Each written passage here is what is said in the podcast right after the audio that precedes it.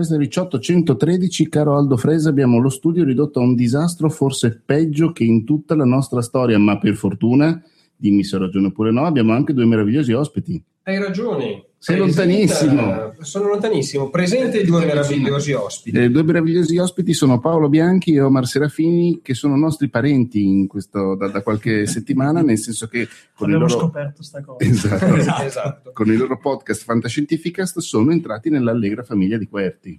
Che cos'è Querti, o signor Presidente? Querti è un'associazione culturale che nasce dai migliori podcast su territorio italiano. Adesso possiamo dirlo perché abbiamo parlare anche più velocemente, fra di comunque. noi. Ci manca ancora una cosa, ma vabbè, però è scientificast. L'altro pezzo, vabbè, comunque è un'associazione che riunisce un network che riunisce i migliori podcast italiani di argomenti vari. È un network che ha intenzione di continuare a riunire i migliori podcast italiani, producendone di nuovi, andandone a pescare in giro per l'etere di migliori che ancora non conosciamo. Nasce tipo due mesi fa, Sì, vero? Più o meno. Ed è già in corsa per arrivare a fare lo sborone con la voce grossa ai Macchia Nera Italian Awards. Ok, dove io noi- devo dire una cosa, mh, uso privato di podcast pubblico, caro Jacopo Colò, ho cercato di farlo ubriacare, è così di natura, cioè non ci sono Esatto. riuscito a sto giro. Esatto. E comunque tutti i nostri ascoltatori già lo sanno, tutti coloro che ci ascoltano per la prima volta, per la prima volta lo scopriranno soltanto adesso. Noi vogliamo entrare nei candidati ai premi di, del, del, del Macchia Nera nella categoria miglior web radio, anche se poi di fatto facciamo dei podcast che non sono legati a noi, ma questi sono dettagli. Non solo vogliamo entrare nella categoria per cui è il caso che iniziate ad andare a votarci, ma una volta che ci avrete votato e saremo entrati in candidatura, abbiamo anche intenzione di vincere questa cosa. Noi si gioca solo per vincere. Esatto. Ascoltate gli altri, scusami, tagliamo un po', moderemo dritti. Ascoltate gli altri podcast del nostro network, a cominciare da Fantascientificast, di cui adesso parleremo con i nostri ospiti. Ma non dimenticate Coccinelle, podcast delle cose belle, tutti i giovedì alle 19 in diretta su Querti. Ciachi Ciachi, di cui questa settimana registriamo una nuova puntata, che è il podcast di musica condotto da Fabio Deotto e Danilo De Ninotti. Elisa Finocchiaro invece è la co-conduttrice, è la conduttrice principale di Coccinelle e non dimenticate neanche Tizione d'Inferno che è il nostro podcast di fumetto che in questo momento, questo mese è, non abbiamo ancora registrato ma perché il suo titolare, cioè Tito Faracci, in questo momento è in tour per l'Italia col suo ultimo libro. Bravo Tito. La vita in generale è edito da Feltrinello, da Feltrinello, da Feltrinelli. Ciao Feltrinelli. Tito, divertiti. Ciao Tito di Eh, sta mandando dei tweet eh, disperati in cui racconta come Napoli stia mangiando tipo gli spaghetti fritti. Mm. Non male. Pizza fritta, spaghetti fritti. magari Pizza fritta buoni. ci sta. Pizza cioè. fritta, sì, spaghetti fritti mi ha lasciato un po'. oddio, Oddio, vabbè, ok. Si starà divertendo conoscendolo. Ehm, non dimenticate di votarci su iTunes, votare tutti i podcast della nostra allegra famiglia e di lasciare dei commenti. Scusatemi, mi ero dimenticato l'ultimo arrivato, cioè continuo eh, la mia vita nei giochi di ruolo, mh, scritto, diretto, condotto, fatto tutto da Claudio Serena, che salutiamo con un abbraccio. Ciao Claudio! Ciao Claudio. Ciao. Paolo e Omar, cos'è Fantascientificast? Sì. Tra l'altro ha citato Scientific prima, quindi io qua sono un pochettino in doppia... Siete un po' sdoppiato, però non siamo parte di quel team, ma... ma, ma Però, ma- forse, ma ne parleremo. Eh, Fantascientificas, vado io. sì. Allora, è nato come uno spin-off appunto di Scientificas, poi ha preso vita propria Ma quando Paolo soprattutto? eh, nel 2012. 2012, sì, esatto, gennaio 2012. Poco, E, poco eh, prima di Ricciotto più o meno. Esatto, il- quello che eh, è diventato Fantascientifica è un, un podcast che è andato a coprire un buco che duravano un po' di anni, ovvero un podcast che parlasse di fantascienza. Eh, tutti ricordano probabilmente il famoso fantascienza.pod legato alla Delos, storica casa editrice, A produttrice proposito, di- ciao Silvio. Ciao Silvio, se ci ascolti. eh, editrice, editrice di Robot, che è la rivista di fantascienza di punta in Italia, eccetera, eccetera. È andato avanti per una decina di episodi, poi ha terminato diciamo, la, la sua serie. Noi siamo andati a riempire un attimino questo vuoto con il nostro stile, mh, nel senso che la nostra visione di fantascienza è molto a 360 gradi. Trattiamo di, eh, libri, ma anche di cinema, di eh, Amarcord, per dirla alla Sì. romagnola, insomma, quindi andare a ripescare tutte quelle serie, tutti quegli Film. aspetti, film, quegli aspetti un po' del passato della fantascienza che hanno ancora molto da insegnarci e poi eh, parliamo di videogiochi e giochi sempre in chiave fantascientifica, poi- spe- poi fantascientifica. Paolo, che è una cosa importante è anche il lato rosa. È vero, cerchiamo anche di parlare di fantascienza da un punto di vista femminile, abbiamo eh, soprattutto col nuovo sito Destinazione Terra molte blogger eh, del gentil sesso, No, salutiamo quindi Carla, Elena, Lucrezia e Noemi in particolare, le ho citate tutte, che producono contenuti e mh, insomma con lo stesso spirito che ci ha animato dall'inizio, ovvero di trattare la fantascienza, non solo l'ultima notizia, ma anche andare a riprendere quei temi che con il tempo tendiamo a dimenticare, ma che hanno sempre qualcosa di interessante da dire al pubblico. Grazie. Una, no, no, no, no. Una, mm, vi do una. Mi si sente tutto, se si muovi le mani sul tavolo si sente, Il, ehm, nonostante i cazzabuboli che coprono i microfoni. Cazzabuboli è termine tecnico. No, eh, io ho una- un annuncio, se vi serve accendo il ventilatore, perché io sudo molto di mio, ma se anche voi sentite caldo, visto che abbiamo chiuso la finestra, ditelo e accendiamo. No, per adesso siamo Sono a posto, sfasati. Quindi puoi morire pure, Grazie. Tutto bene Ah. per ora. però se vuoi accendono. No, no, no, nessun- dite voi, siete voi gli ospiti. Aldo, invece tu da buon padrone di casa E introduci l'argomento della puntata. ma- Allora, l'argomento della puntata, come è stato spoilerato lungamente quest'oggi sui network sociali, è Jurassic World. Cioè il film che praticamente tutti stanno andando a vedere, stando quantomeno al botteghino mondiale. Tranne Sì, Matteo. tranne Matteo. Sì, devo confessare una cosa, e lo dico soprattutto a Omar, che so essere un appassionato, non, ho mai, non mi ha mai preso. que- que- Questo franchise non mi ha mai avuto tra i suoi adepti. Mannaggia.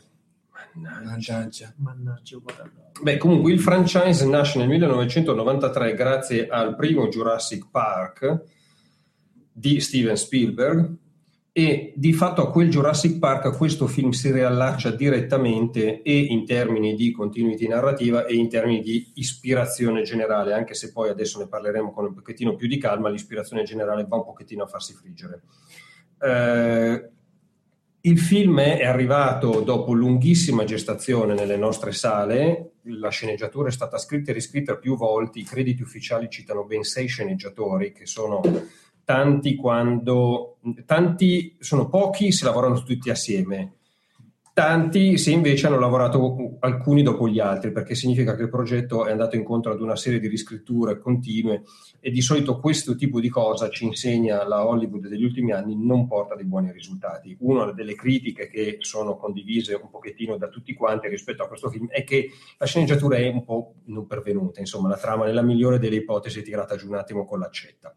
È evanescente. Però detto questo, è anche vero che la trama sta in piedi, è costruita con competenza, perché non è che questi sei sceneggiatori non sappiano fare il proprio mestiere, ma manca di un, un punto di vista deciso, un taglio personale rispetto alla storia raccontata, cosa che poi investe anche la regia, ma ne parliamo fra poco.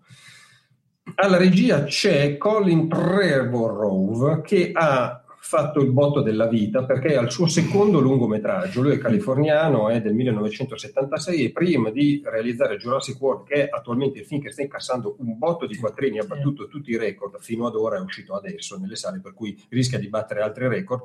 Prima di arrivare a questo film, Colin aveva fatto solo un altro lungometraggio che era una commedia indie, indie per budget, indie anche per aspirazioni. La commedia si chiamava Safety Not, Safety Not Guaranteed, era del Di 2012 cui ho sentito parlare molto bene. ed era stata accolta molto bene, era una commedia carina, con quel tipo di atmosfera molto alla Sundance, se vuoi, molto alla- al, al cinema indipendente statunitense, però ben organizzata, con un punto di vista forte, con una certa sensibilità nel racconto.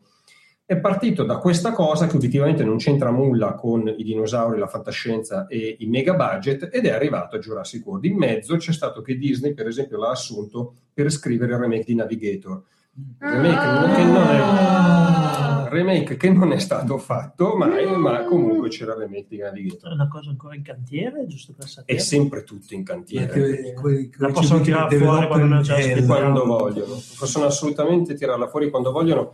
a volte anche per il semplice motivo che è una questione di eh, mantenimento dei diritti. Tu quando acquisti diritti per un determinato tipo di progetto lo, ottieni questi diritti per un tot di anni. Mm. E allora a volte si continua a tenere vive le cose, un po' come quando ci sono i cantieri edili. No? Se, se hai buttato giù la colata di cemento che deve reggere la gru, allora il cantiere è aperto e di conseguenza il terreno su cui vuoi costruire rimarrà edificabile per sempre, perché altrimenti potrebbe essere cambiata la sua destinazione. Ma questo non c'entra assolutamente niente, dunque torniamo questo a Questo è Ricciotto, il podcast con le metafore che non c'entrano esatto. una madonna. Però Aldo, eh, quasi quasi, prima di parlare così in bomba di Jurassic World, mm-hmm. quasi quasi, io so che uno dei nostri ospiti, non dirò chi, le, eh, sa tutte. le sa tutte e quindi magari potrebbe introdurre il franchise per noi poveri comuni mortali. Esatto. Soprattutto per me. Che non sei un amante. Mi guarda malissimo lo stato no, in questione. Eh. Dunque, franchise, diciamo che il tutto nasce da quello che è praticamente il romanzo di Michael Crichton, che era Jurassic Park, appunto, che più che altro nasce da quel, mh, soprattutto come ehm, condanna di tutto quello che poteva nascere nell'ingegneria genetica. Eh, come dire, l'uomo che si sostituisce a Dio. Eh, infatti, tra l'altro, il, film, il libro che io consiglio soprattutto di leggere perché molto interessante, anche se volete, prote- propedeutico e di compendio alla visione del film. È mh, veramente fatto bene perché è proprio un'alchimia fra discorso, proprio come Crichton, fra discorso scientifico e discorso poi ehm, eh, narrativo. 93 era proprio gli albori di questo tipo di tecnologia, cioè proprio, ecco, voglio fare il cappello scientifico. esatto. Eh, per cui nasce, eh, diciamo, il franchise in parte parte con quello che è Jurassic Park, proprio il film reale. Infatti, eh, mi pare che Spielberg acqui- acquista, prende i diritti per, eh, per traspondere in, in, in, sulla pellicola questo, questo, romanzo. E che dire, cioè il, il, primo Jurassic Park, devo dire, c'era quel famoso effetto wow, no? sospensione di incredulità eccezionale. Io mi ricordo che avendolo visto al cinema quando ancora non esisteva il 3D, per cui praticamente parliamo ancora mega schermo, eh, neanche tanto mega schermo perché parlo praticamente di un cinema, qui devo dirlo di Riva del Garda, non mega. Non mega, però ragazzi la scena quando c'è praticamente il, il, il, la visione del primo brachiosauro, ragazzi, è da infarto e dire la verità, vedendola adesso ha mantenuto, eh, secondo me, in maniera perfettamente inalterata tutta la sua fascinazione come, come, come visione, cioè eh, ha mantenuto veramente inalterata questo, il senso wonder, per cui grande, grande, veramente eh, levata di cappello a Steven Spielberg da questo punto di vista. Che poi vogliamo vedere l'aderenza proprio frame by frame con il, fi- con il libro, con il film, quello dato paio di mani. Comunque c'è da dire una cosa, ha confezionato quello che secondo me entra negli annali fra i migliori 20 film di fantascienza di tutti i tempi, secondo la mia modesta opinione. Detto da uno degli uomini di Fantascientificast. L'altro eh, uomo di Fantascientificast? No, beh, in generale l'opinione di Omar, l'opinione di Fantascientificast non conta molto, perché l'opinione di Omar mi fida abbastanza. Non sono mai stato un grandissimo fan di Jurassic Park, onestamente. Io mi sono perso bellamente il terzo capitolo saltando al quarto, mm. il secondo lo ricordo abbastanza con, eh, non voglio dire disgusto, però insomma diciamo non ho un bel ricordo, ecco diciamo così.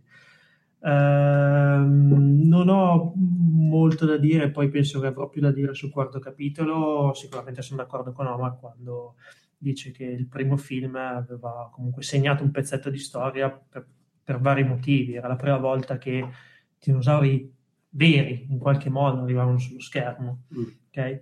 Eh, non, c'era, non, c'era, tocco, non c'era inganno, era solo il computer che ricreava quello che esisteva 65 milioni di anni fa. E nel 93 questa cosa colpì l'immaginario in maniera abbastanza pesante. I film di quel, di quel, di quel periodo comunque hanno dettato pian piano l'avvio della computer graphic. Independence Day mi pare fosse dell'anno dopo, mm. se non mi ricordo. Sì. Male che va del 96. Anche quello è un film, vabbè, sì, sì. Una, con una trama eh, un po', un po che lasciava... Emmerich, sì, però tu, tutti lo ricordano per, quel motivo. Sì, cioè, segno cosa... di fatto di prepotenza all'ingresso del computer nel, nel, cinema. La cosa che mi ha sempre colpito è che io ho visto, credo due volte Independence Day al cinema, oggi se lo rivedo piango per la trama, perché è brutta, non perché è bella, però mi ricordo che pochi anni dopo rispetto a Independence Day uscì eh, Titanic e la nave che collava a picco non era minimamente credibile, mentre invece i vascelli anieni che spaccavano fuori tutte le capitali del mondo eh, reggono ancora oggi.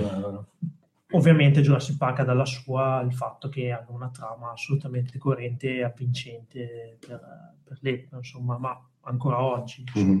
Eh, mi, sono, sono, andato a rivedere delle ispezioni dopo aver visto Jurassic World. Chiaro che certe cose sono cambiate, però avrò modo di parlare del quarto capitolo. per me sembra, cioè, giusto per fare un giudizio, Sommario, film, mm, non mi è dispiaciuto, però insomma scimmiottato un po' tanto il primo, il primo, capitolo, forse potevo usare un pochino di più, ma lascio al critico. Poi... Allora entriamo subito nel vivo della questione. Io mi vorrei riallacciare alla scena che ricordava prima Omar della comparsa del primo Brachiosauro nel primo Jurassic Park e dunque al al momento in cui gli spettatori per la prima volta potevano vedere un uh, dinosauro.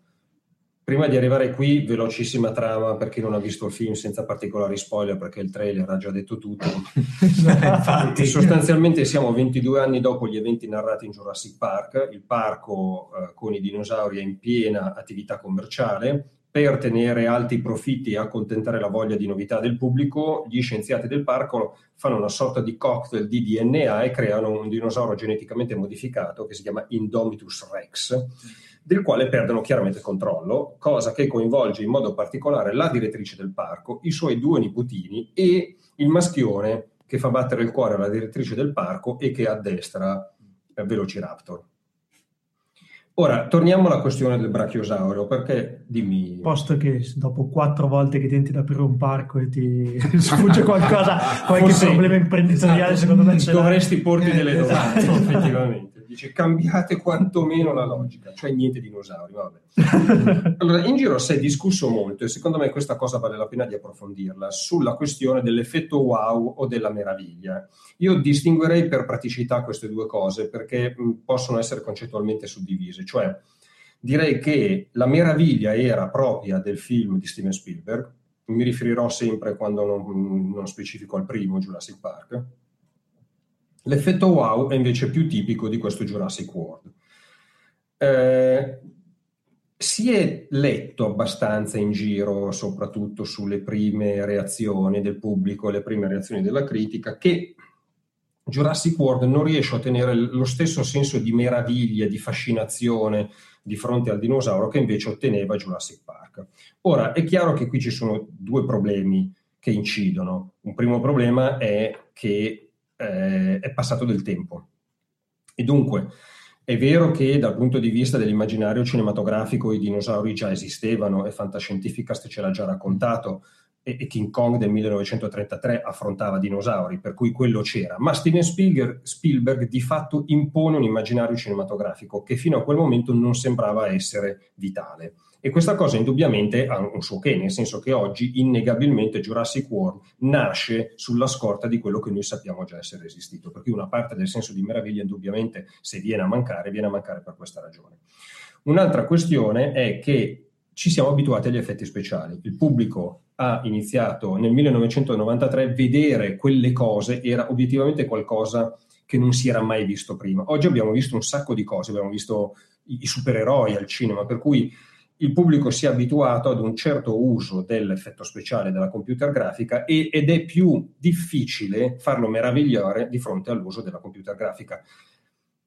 A maggior ragione perché in fondo adesso forse siamo arrivati un pochettino ad un uh, momento di pausa nell'evoluzione possibile della computer grafica al cinema. C'è stata un'impennata clamorosa di cui il film di Spielberg è stato uno dei capisaldi ma poi a un certo punto è un problema di potenza di calcolo delle macchine e tecnologicamente siamo arrivati a un certo punto, siamo fermi qui, si fanno delle cose meravigliose, ma oltre non si riesce tanto ad andare. Se confrontiamo questi effetti speciali con quelli di un avatar, per dire un film di qualche anno fa, ma non troppi, la differenza non è poi così tanto evidente, mentre se andiamo a confrontare gli effetti speciali di un film come il primo Jurassic Park del 93 con un film di soli 3-4 anni prima, addio, in mezzo sembrava fosse passato l'universo. Allora, queste due cose indubbiamente hanno a che fare con il senso di meraviglia che scatta con maggiore difficoltà. A me però interessa sottolineare un altro aspetto che secondo me è decisivo ed è decisivo dal punto di vista del giudizio che si può dare sul film.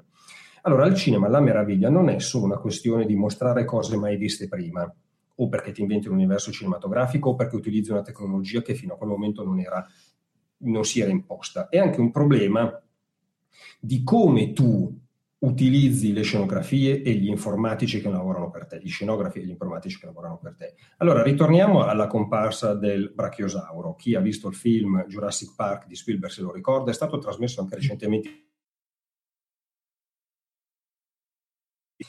cosa. Siamo arrivati nel parco da qualche tempo, il nostro protagonista, il personaggio di Sam Neill, vede il dinosauro, il brachiosauro, e da quando lui, sono andato a contarli, da quando lui vede il dinosauro, e questa cosa è testimoniata dalla sua espressione stupita nel primo piano, a quando, esatto, da quel momento lì a quando noi veramente come spettatori vediamo il brachiosauro passano 30 secondi abbondanti. 30 secondi abbondanti al cinema non sono pochi, soprattutto se li giochi sulla suspense. Che cosa avrà visto lui? Che cosa succede? Spielberg in questo è un maestro. Spielberg è uno dei grandi nomi della storia del cinema e non a caso nella gestione del ritmo interno, della tensione interna alle scene, alle sequenze, è un maestro andiamo a ripassare, vadano a ripassare tutti i cineasti, aspiranti cineasti, l'inizio di incontri avvicinati del terzo tipo, così capiscono come si fa a creare tensione apparentemente dal nulla, gestendo semplicemente l'aspettativa di ciò che potrebbe esserci dopo, dietro l'angolo, nell'inquadratura che segue. Quel film a livello di tensione faceva... Eh, ma caspita. ha fatto storia. Caspita. E allora che cosa, problema, che cosa succede? Che Spielberg, giusto per ripassare, Mostra l'espressione di Sam Neill stupefatta. Quindi piccolo carrello in avanti, con lui che si toglie il cappello, poi stacchiamo e uno stacco in teoria inizia a farci pensare come spettatori perché funziona così il montaggio, non, non perché Spielberg ce l'abbia imposto, ma quando si stacca si spera di vedere che cosa sta guardando lui e invece no, Spielberg fa un'altra inquadratura di Sam Neill che si alza in piedi ed esce dalla jeep, la jeep sulla quale si trova è senza la cappotta per cui può mettersi in piedi sul sedile e guardare di fuori. A questo punto stacchiamo di nuovo, ma non stacchiamo sul brachiosauro, stacchiamo su Laura Dern, la coscienziata del film che accompagna Sam Neill, la quale non si è accorta assolutamente di niente perché sta guardando una cartina. A questo punto Sam Neill abbassa la mano verso la testa di lei, prende la testa, la gira verso il brachiosauro, lei rimane stupefatta si alza lentamente in modo che il, eh, il movimento della cinepresa mette i volti di due attori assieme, rimane lì ancora un attimino e finalmente stacco, eppure noi spettatori vediamo funziona e, e, questo modo di gestire la tensione interna all'interno di una scena funziona in mille altri momenti nel film Jurassic Park. Basta ricordare il grande scamotage dell'acqua che vibra nel bicchiere quando si avvicina un tirannosauro rex effetto speciale tra l'altro che fu difficilissimo oh, da, da, realizzare perché è vero che eh, fu difficilissimo realizzare i dinosauri ma si scoprì che sembrava un'idea bellissima sulla carta ma far vibrare in quel modo l'acqua all'interno di un bicchiere non era affatto semplice. Per cui fecero dei salti mortali senza essere sicuri di riuscire a ottenerlo. Ma detto tutto ciò allora perché si sviluppa il senso di meraviglia? Non soltanto perché ci sono gli effetti speciali non soltanto perché i dinosauri cinematograficamente parlando non erano di moda ma anche perché Spielberg la stimola questa meraviglia, ci lavora sopra, fa in modo che noi come spettatori, quando arriva l'inquadratura del dinosauro, ci si arrivi con un sacco di voglia pregressa di vedere il dinosauro. E questo è un modo di fare regia che ovviamente Spielberg padrona già la stragrande, ma che fa la differenza fra un film capace di suscitare meraviglia e un film che invece non suscita meraviglia. Jurassic World fa una cosa completamente diversa, non lavora sulla meraviglia, lavora sull'effetto wow, lavora sull'accumulazione. In linea di massima, ogni volta che noi dovremo vedere un dinosauro, lo vedremo nel giro di poco tempo e tutto il gioco è nel vedere più dinosauri insieme, o nel vedere un dinosauro sempre più grosso, o nel vedere un numero fisico fatto da questi dinosauri che spia particolarmente esaltante. La logica che sta dietro i due film è completamente differente. Da una parte abbiamo un film che lavora per certi versi assomiglia per, no, non assomiglia, ma utilizza molti escamotage propri del thriller, dall'altra parte invece abbiamo un film che, utilizza gli escamotage dell'action comedy, per cui niente suspense e subito quello che deve essere in scena è in scena, dopodiché si gioca su ciò che è in scena per portare avanti la questione. Poi non è che l'action comedy di per sé possa far schifo, il problema è che se non sei capace di gestirla alla stragrande fai un film senza personalità, ed è il caso di questo Jurassic World, che pure si guarda, eh, per carità, eh, però Volevo dire ai nostri ospiti che se vogliono interrompere il professore possono No, farlo. No, no, no, siamo affascinati. estasiati. Siamo. Allora, che cosa succede? Eh, secondo me un esempio interessante e che non spoilerà più di tanto Jurassic World per sottolineare la differenza mh, con il brachiosauro di Spielberg è quel momento in cui e c'è nel trailer il nostro protagonista dice che il dinosauro geneticamente modificato uccide per il piacere di farlo. Sì. Ora, questa scena è suddivisa sostanzialmente in due momenti. In un primo momento i nostri protagonisti arrivano laddove un brachiosauro ancora povero è stato ucciso. È stata una scena abbastanza commovente. Una scena commovente, infatti quella scena è gestita bene. Sì. Loro, i due protagonisti, assistono alla morte di questo brachiosauro che è stato ferito in modo brutale a morte, cercano in qualche modo di, di calmare il dinosauro, di coccolarlo, insomma, in Dolce modo, morte. esatto, in modo da dargli una morte la più dolce possibile dopo aver visto la bestia totale in azione. Il dinosauro muore ed è evidente Lo sai, perché che, lo sai che hai detto la bestia, come se fosse Massimo bestia, la bestia. Mm. È del tutto evidente perché l'abbiamo già visto che quel dinosauro non è stato mangiato in alcun modo, dunque l'Indomitus, Rex non si è cibato del brachiosauro e di conseguenza la battuta che dice Chris Pratt, cioè si uccide per il gusto di farlo, che tra l'altro è una battuta narrativamente completamente gratuita perché non aggiunge niente al film. Si capiva già. Sì, si capiva già. L'unica cosa che fa è evidenziare presso il pubblico che quello è il cattivo definitivo, perché non bastava già tutto quello che aveva già fatto, bisognava anche uccidere dei poveri dinosauri inermi, Ma- così è allora, chiaro che è il cattivo. Perdonami, questo secondo te è il Mm. fatto di ribadire ulteriormente il fatto che è cattivo, cioè, eh, come dire, far capire, ragazzi, questo qui con delle freccione al neon è il cattivo, ci stava o no? No. E questo è, è- è un modo di fare cinema che piace tanto a un certo tipo di prodotto hollywoodiano. Questo è un certo tipo di prodotto hollywoodiano ed è anche pensato per un pubblico molto giovane. Devo dire che quando ho visto il film, l'ho visto in compagnia, era una, una- le tre del pomeriggio di domenica, tantissimi bambini presenti, i bambini si sono obiettivamente divertiti. Questo è un film pensato per un pubblico molto giovane. Poi ci vanno anche noi, vecchi nostalgici che hanno visto il film di Spielberg, ma è targetizzato con un pubblico molto giovane. E tendenzialmente Vecchi? Dai, Beh, non, non buttiamoci giù, dai. uomini ancora nel pieno del Esatto, proprio vigore, Esatto. quelli. Beh, eh, però è pensato per un tipo di pubblico molto giovane e in linea di massima, questo anche per colpa degli odiosi focus group, si parte dal presupposto che il pubblico tendenzialmente non capisce. Sì. E, e dunque, se non sottolinei in modo eccessivo una serie di passaggi narrativi, questi passaggi narrativi non saranno chiari. Questa cosa si nota soprattutto spesso e volentieri quando devi identificare il cattivo, perché eh, non è che poi altre persone all'interno del film di Jurassic World, se, se prendiamo come esempio, si comportino benissimo, i Velociraptor per dirne una, però Sì. le- lo scarto fra i Velociraptor e l'Indomis- l'Indomitus Rex deve essere tale per il pubblico che quando per caso i due dovessero incontrarsi l'uno di fronte all'altro sai già per chi ti fare. Sì, ma questo modo un attimino di, di introdurre la trama mi sembra un po' un cibo predigerito. Certo, sì. Cioè, ma è- lo- l'hai trovato in molti altri film ultimamente, questo modo di fare. Sì, sì, sì. In, in- in tutti i film che sono sostanzialmente fatti a tavolino. C'era un vecchio film di Robert Altman che, se non ricordo male, uscì nel 92, cioè l'anno prima di Jurassic Park, che era i protagonisti, Mm. in cui si pigliava parecchio in giro questa tendenza degli studios hollywoodiani a fare possibilmente a meno di tutti, gli sceneggiatori e i registi in primis, perché tanto sono i produttori che sanno che cosa fare. Questo è un- il tipico film fatto a tavolino non in seguito, non diciamo ad un'urgenza narrativa che potrebbe essere addirittura eccessivo per un film da 150 milioni di dollari di budget, ma come dire, quantomeno con una volontà narrativa onesta dietro, come era stato il primo film di Steven Spielberg. Questo è un film che nasce dalle ricerche di mercato che dicono questa roba può funzionare, possiamo vendere tot pupazzetti perché i mercati secondari oggi valgono più del- del- di quanto guadagna un film nelle sale, facciamo in modo che ci sia questo, questo e quest'altro per beccare questo target di riferimento, questo, questo e quest'altro per accontentare questo tipo di pubblico, mettiamo dentro una figura femminile così perché allora becchiamo anche le mamme, bla bla bla bla bla bla, bla poi apriremo una parete su Costruito per avere Sì, successo. lo costruisci per avere successo. È la stessa logica dell'Indomitus Rex. Ho bisogno di un dinosauro fatto così e più mescolo insieme il DNA e faccio casino. Questa è più o meno la logica.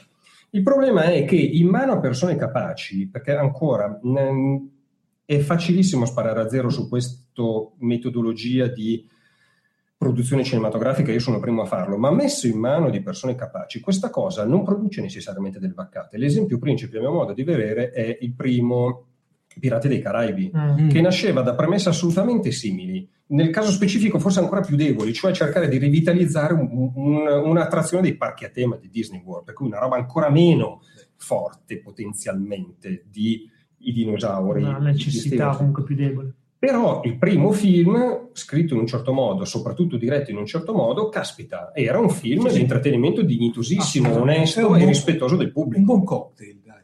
Questo Jurassic World è un cocktail, sì, diciamo è un cocktail di un buon esecutore. Mm. È un film che avrebbe potuto essere scritto da numerosi altri ottimi professionisti del settore, avrebbe potuto essere girato da numerosi altri ottimi professionisti del settore e noi non ci saremmo accorti della differenza. Perché la ricetta quella è non c'è traccia di un punto di vista personale.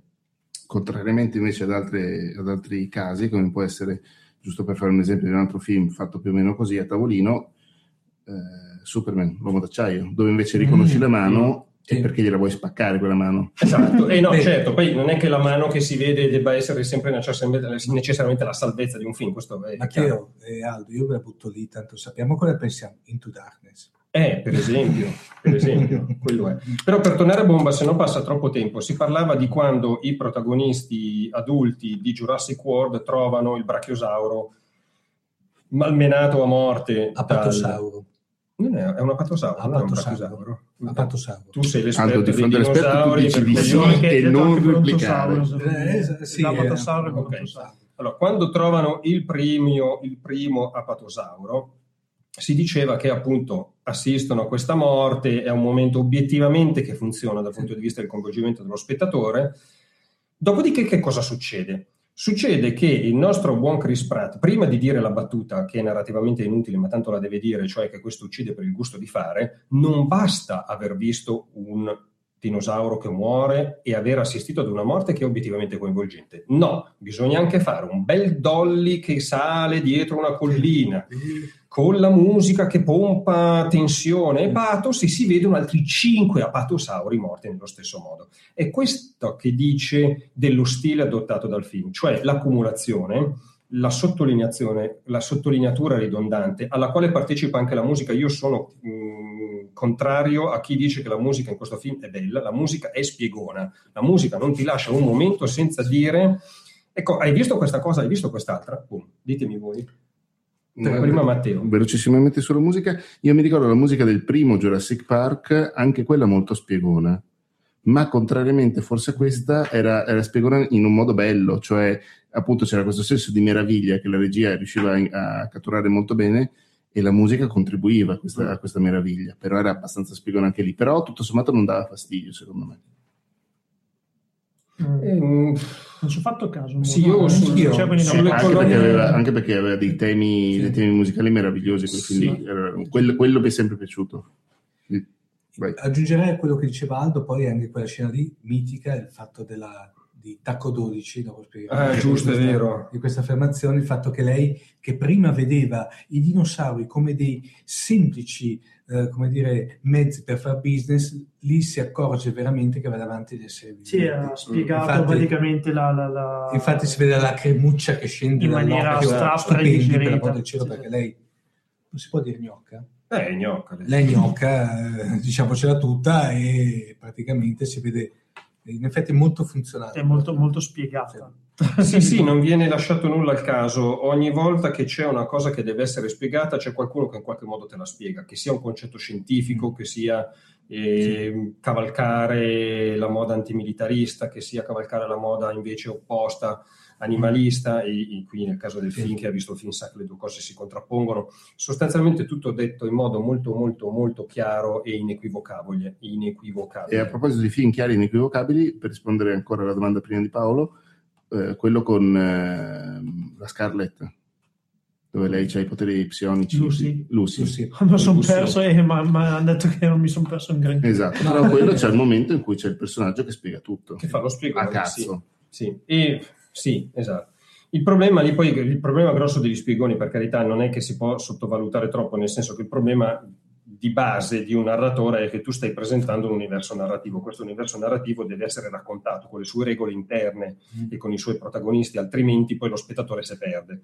È ovvio che però questa fase che è obiettivamente difficile, mm, è facile parlarne male dopo, quando invece sei costretto a farla prima non è affatto semplice, ma questa fase è complessa perché obiettivamente il confine che separa la spiegazione esauriente del tuo universo narrativo, ma non didascalica, didascalica è, è, un, è un confine veramente sottile, così come è sottile il confine sufficiente e quella adeguata.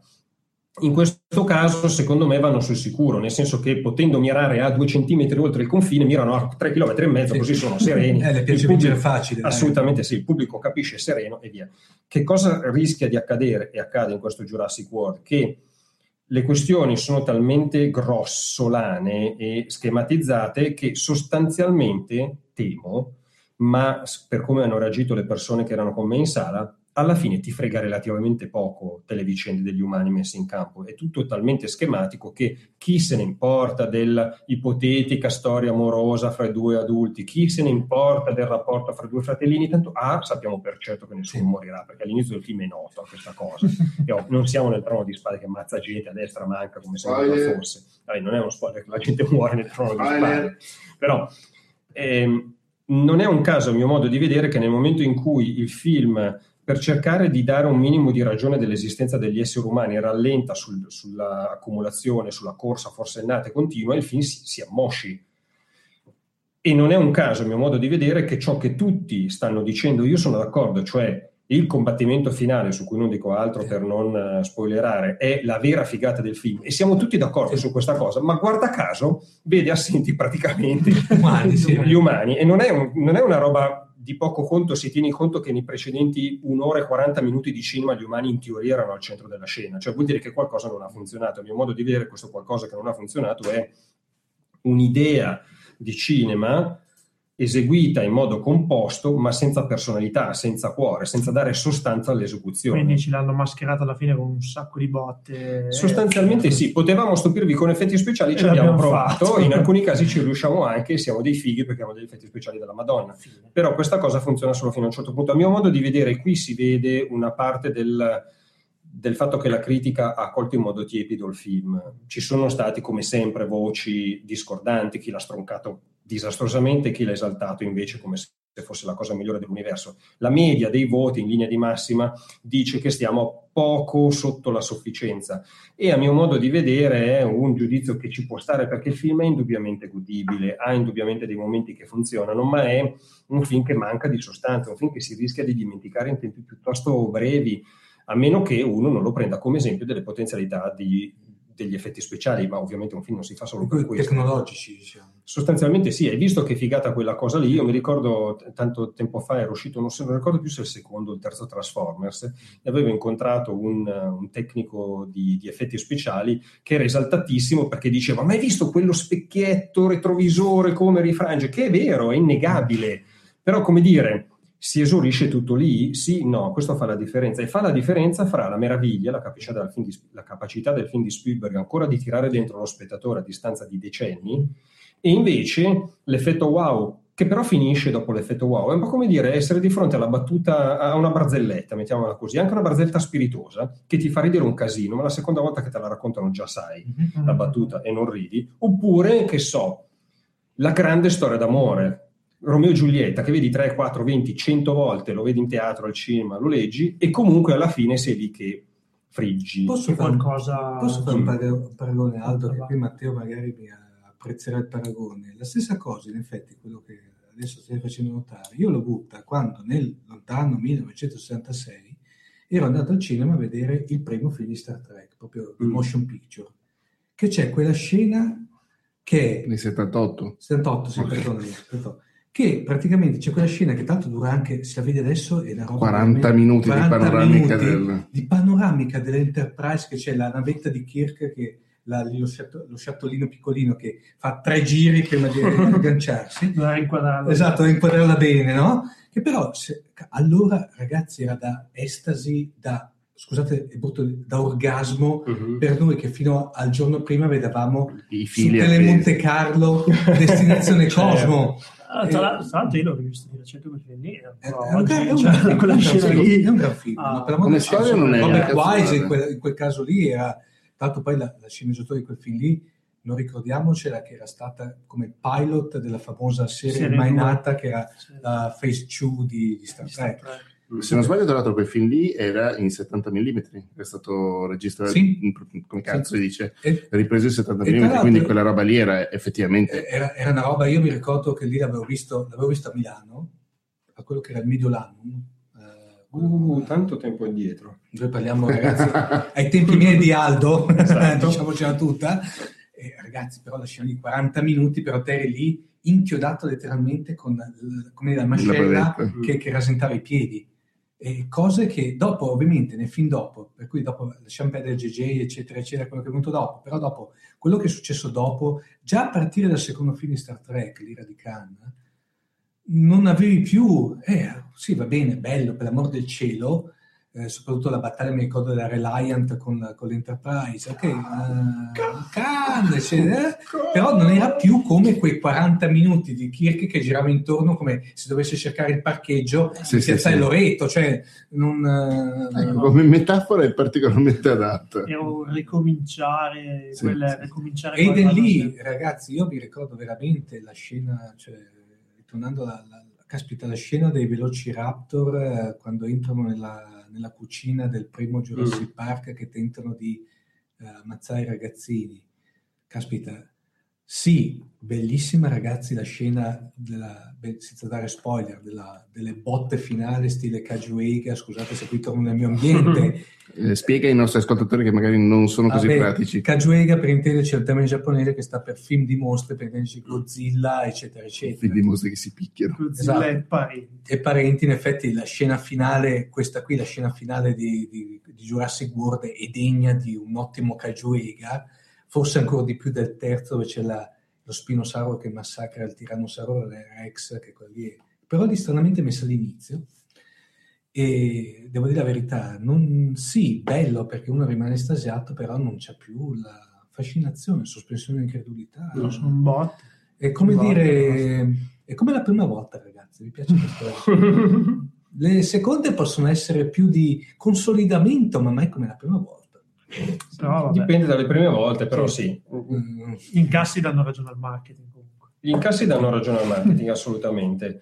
Eh, perché eh, prima di parlare degli incassi, eh, ci sono dei momenti da meraviglia che Spielberg avrebbe, avrebbe da regista utilizzato molto di più. Sono tutti quei momenti in cui si racconta come il parco con i dinosauri gestisce la presenza dei più piccoli, Sì, facendoti cavalcare i cuccioli di Sì. triceratopo. che prendono in braccio. Esatto, o facendoti fare canottaggio nel fiume mentre dei dinosauri ovviamente non cattivi mh, si abbeverano, tutta una serie di cose che obiettivamente, anche se durano una manciata di secondi, erano la possibilità di portare meraviglia nel film.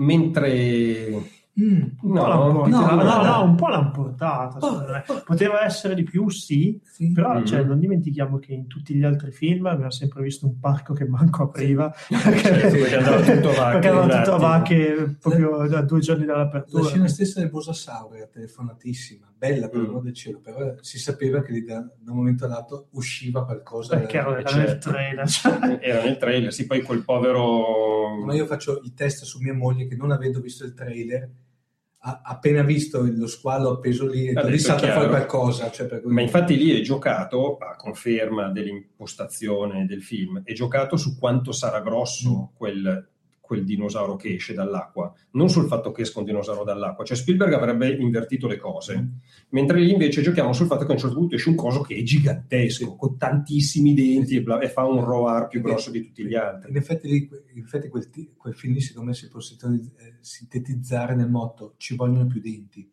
Sì, sì, sì. Che è un po' anche la richiesta che ogni Sì. tanto viene fatta Sì. nel film. Questo, il film, tra l'altro, poteva anche essere un gioco divertente di, di meta cinematografico per ironizzare sui sistemi di produzione di certo tipo di, di, studio hollywoodiano non l'hanno fatto e dunque vale pazienza, però effettivamente poteva essere una cosa simile. A proposito si parlava prima del fatto che il pubblico sta dando ragione a questa ricetta.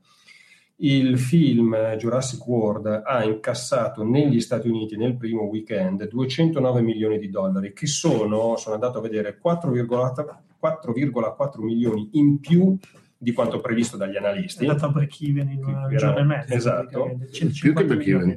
150, sì. E eh, 209 milioni, non solo sono 4,4 milioni in più di quanto previsto dagli analisti, ma 1,6 milioni in più di quanto fatto registrare dal primo Avengers, il che ha fatto sì che Jurassic World sia diventato il nuovo detentore del record in terra statunitense per la migliore apertura di sempre. Stando al box office mondiale abbiamo già superato i 500 milioni, per cui ci stiamo avviando proprio serenamente verso incassi stratosferici. In Italia Aldo come sta andando? In Italia sta andando benissimo, ha fatto uno sfacelo, visto... non so darti i numeri, ma ha fatto uno sfacelo Te, di... Hai detto, eh, Domenica, io ho visto, sono andato a vedere... Eh, adesso non so se si può dire ieri, sì, perché tanto mm. siamo in diretta. Scusate, noi, noi siamo abituati con la differita. Nel sottofondo ci sono i gatti che si fanno le unghie. Sì eh, noi siamo abituati con fantascientifica che siamo su un'altra dimensione spazio-temporale, per cui mm. non abbiamo tempo né... Ecco, ah, io l- l'ho visto non, eh, ieri pomeriggio, per cui lunedì pomeriggio, mm. ragazzi, il, la sala era piena, piena, piena. Cioè, che lunedì pomeriggio, cioè, scusate, lunedì sera non mi sembra un orario prettamente da... No ma eh, saranno siamo... contenti i responsabili di marketing della Amblin hanno il lavoro assicurato eh, almeno per altri tre sì. blockbuster. No, eh, sì. io devo dire la verità, eh, poi dopo beh, i nostri ascoltatori, scusate se adesso tiriamo dentro la famiglia, avranno già sentito, cioè io forse ho l'effetto wow, nel senso quello che poi ne parlavamo nell'ultima puntata di Fantascientifica con Giacomo Lucarini che è il nostro ricciotto della situazione, scusate, mm. il nostro, nostro eh, collaboratore che si occupa di critica cinematografica, che a proposito salutiamo, vero? Ci, sì, non ci spara Giacomo. Ciao Giacomo. Giacomo. Penso eh, sia a Milano. Esatto, e non ci viene a trovare, che stasera poteva essere anche lui qui con noi, ma... Ah, ecco. E comunque lui ha fatto un effetto wow, ma in effetti ragazzi, cioè io forse perché la, la vedo dal lato, ragazzi io sono cresciuto a pane di dinosauri, il mio imprinting è stato nel, eh, francamente, sono un paleontologo mancato. No, intanto sto vedendo, sto vedendo uno dei tecnici del suono che mi sta facendo le unghie su un King Ghidorah, per, per cui, kaiju, un kaiju, ecco. Comunque, al di là di quello, e devo dire la verità, però, ragazzi, a me tutto sommato, ragazzi, forse mi è piaciuto, forse perché c'è l'effetto wow, il fatto di andare a vedere, vedere più denti, più... Qualcosa tra sì, insomma. è ovvio che dopo io come Paolo, che Paolo mi accusa sempre che sono, faccio sempre opera di re- revisionismo fantascientifico, quello magari poi tempo fra sei mesi ci risentiamo e dico ragazzi sì però insomma tutto sommato riguardato che ma io devo dire la verità ultimamente Paolo lo sa ho fatto, sono riuscito a fare opera di revisionismo fantascientifico sul Godzilla di Emmerich però oh madonna. mitico Gino però praticamente al di là di quello tutto sommato non era poi un film malaccio come... Era ubriaco quando ha detto. ero oltre, Matteo, ero oltre la... la era, lì però noi, noi diciamo di grappa, era oltre la... I vodkatini di stasera. stasera. No, per esempio, a me non hanno mai dispiaciuto, ogni volta li rivedo con piacere. Il secondo e il terzo, il quarto devo ancora vederlo, giuro. Il secondo e il terzo dei Pirati dei Caraibi, che sono mm. tutta un'altra vaccata sì. rispetto al primo, che ha molto più senso. Però io, che sono un romanticone, riesco a vedere la storia d'amore che c'è lì dentro, che in realtà non è amore, ma è amicizia fraterna pazzesca, cioè nel senso da, da, pazzi, mm. tra Jack Sparrow e il mongolo, come si chiama? mongolo è Orlando Bloom. Esatto. Okay. E, grandi, nel senso che ha delle grandissime capacità autori- autori- attoriali. Eh, e quel, quel, rapporto lì secondo me è gestito molto bene e quindi io lo vedo in quell'ottica lì. Non come... posso dire lo stesso. non so, io ho, mi sono fermato al primo, gli altri li ho, come dire, della famosa, ormai chilo, anzi più che chilometrica, che ormai misura anni luce, coda di roba da vedere, per cui non... Certo. Il secondo sono uscito con mal di mare. però, però il secondo e il terzo hanno uh, Billy Knight nel cast sì. che comunque salva, per me salva qualsiasi film che so, faccia. Solo il fatto che compaia nei titoli di coda il suo nome salva uh, invece, mh, scusate se vi faccio una domanda proprio un attimino. eh, ritornando al discorso proprio del franchising, voi del secondo e del terzo cosa ne pensate? Mai visto. Mm. Se vuoi mi invento qualcosa. No, no io, io vi dico la mia, il secondo, devo dire, il terzo più che un, un vero e proprio film, mi sembra una sorta di... Sapete quegli episodi tipo, per esempio adesso siamo nell'universo di Guerre Stellari, noi Star Wars che fanno quelle sorte di miniserie per cui fanno quei episodi di Mhm. raccordo fra uno e l'altro. Questo qui fa- hanno fatto un raccordo fra quello che non c'entra un cazzo fra prima e dopo. Cioè, Infatti il quarto salta sì, bellamente. eh beh, ma il, il quarto, Paolo, sai che cosa? Scusa se ritorno, mi sembra veramente degno della filmografia di Godzilla. Quando ogni nuovo film di Godzilla esce, resetta completamente e si riattacca a quello del 54. Sì, alla fine c'è un flebile Mm. collegamento al primo, Sì. ma non è... Sì, diciamo che è fatto in modo tale che uno può non aver visto il primo e va benissimo. No, cioè, sì, mm, anche, però dico il secondo e il terzo sono degli optional. Eh, Dio, io del, del sec- del terzo l'unica cosa che me lo sono l'ho rivisto oggi, fa per, non ho problemi a dirlo, io l'unica cosa che salvo del terzo è veramente la scena delle botte da orbi all'inizio fra lo spinosauro e, Mm. e il tirannosauro. E tanto lo spinosauro mi mi domando come mai non l'hanno tirato in ballo nel quarto. Che tra l'altro è un dinosauro molto di moda. Molto di moda, Sì. fa per No, è- esatto. No, C'è è- una mostra a? Milano C'è una mostra a Milano, a ottobre esatto. e i ricercatori italiani hanno praticamente definito la specie come si deve. Cons- consigliamo a tutti, fra parentesi, su- al museo civico, Eh, no, eh, museo di storia naturale. Eh, Perché il Museo di Storia Naturale è quella villa che è praticamente sempre nell'ambito dei giardini pubblici di Milano, che tra l'altro era una, una- è una villa che fino a poco tempo fa il Comune di Milano utilizzava per matrimoni civili. Eh, è la vecchia sede del, del- dello Museo di Storia Naturale di Milano. Adesso c'è questa mostra dedicata allo spinosauro, tanto curata dal nostro amico Buonadonna, che abbiamo avuto occasione di intervistare. Tanto ho intervistato io, se non sbaglio, a Scientificast eh, che l'altro è molto ben fatta perché parla anche proprio dello spinosauro, perché c'è Mm. sotto tutta una storia tipo spy story eh, paleontologica molto È un interessante. dinosauro molto interessante, Molto interessante. eh, beh, di moda in questo senso, è uno dei Mhm. pochi dei quali si è parlato Sì. ultimamente. No, poteva essere un, un ottimo villain nel, nel- nel Però caso, insomma, hanno deciso il, ma- il marketing probabilmente ha, Eh, ha lì- detto che no, hanno fatto un focus group, hanno detto spinosauro no. No, È, beh, è- è presumibile. per certi versi hanno voluto fare questo ultimo film come figlio diretto del primissimo, per Mm. cui non ci stava. Poi volendo, non credo che fosse questa l'intenzione, oddio non ne sono sicuro, però sai mai.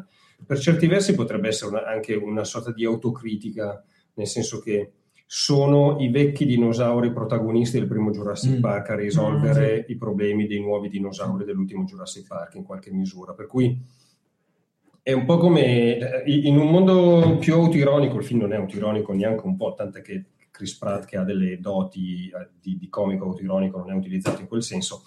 Però se fosse stato molto autoironico sarebbe, avrebbe potuto essere divertente questo gioco, cioè di utilizzare ciò che è vecchio, fra virgolette, per rimarcare che poi comunque vince quello che è vecchio. Posso, posso fare una domanda a, a a voi due ospiti?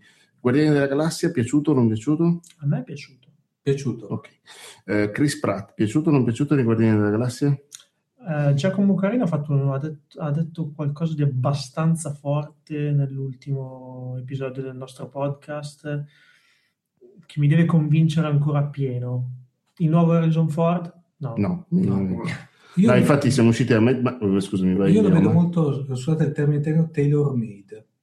Cioè, molto cucito. Cioè, Molto la- cucito. la- Sì, sì. vuole Perfetto. cucirsi addosso la, Sì, sì, la, la veste di Harrison Ford, ma non ce la fa. No, non ce l'ha, ma non c'è nessuno. Devo ancora, devo ancora vedere un paio di film. Allora, eh, per sicuramente, sicuramente glielo faranno fare. Se, Sì. se fanno il Sì. reboot di Harrison Ford o cazzo ne so No, io, reboot, basta reboot. Eh. glielo faranno Indiana fare. Jones. Mentre invece, mentre invece io pensavo usciti a Mad Max, mh, siccome so che tu Paolo non hai ancora visto, ti faccio solo questo piccolo spoiler, ne prende tantissime. Per come... Eh, eh, no, sì. Scusami, mh, eh, ho, ho formulato male la parola, la, la frase. Secondo il personaggio ne prende tantissime, ma per come le prende Tom Hardy, secondo me è perfetto per, per Harrison Ford. Non so se tu Omar, Mm. l'hai visto. No, eh, me- io di, eh, l'unico film di Tom Hardy è l'ultimo, l'ultimo eh, famoso L'insurrezione di Star Trek, dove faceva Shinzon. Ma sai che non me lo ricordavo? Eh, ma guarda che ah, lui. posso, Era lui, sì. mea culpa, Ma, mea eh, gli ha Io- dato da mangiare per tre settimane. Esatto, cioè, eh, mi sembra, o le ha fatto, ho avuto uno sconto frontale con, una, con come si chiama, l'autocisterna corazzata, perché praticamente Sì, la blindo cisterna. Avendo cisterna, cioè totalmente diversi. La riempita di botte non è andata da mangiare per tre settimane e poi ha girato Non- Star Trek. Cioè, Io non l'ho visto neanch'io, per cui mh, dire, faccio riserva dopo averlo Mhm. visto. Eh, Dio, Chris Pa- cioè fa solo, in effetti ha ragione Aldo, fa soltanto una battuta simpatica dove c'è stato un risolino in sala quella dove dice io eh, arrivo dalla, varina- dalla marina ma non faccio la guida Navarro, una roba del genere. Quando le chiede- Sì, quando il se- sei in grado di, di, eh, di seguire le sì, tracce. sì, le tracce. Cioè, è l'unica che ha suscitato un dei timidi risolini Sì, in sala.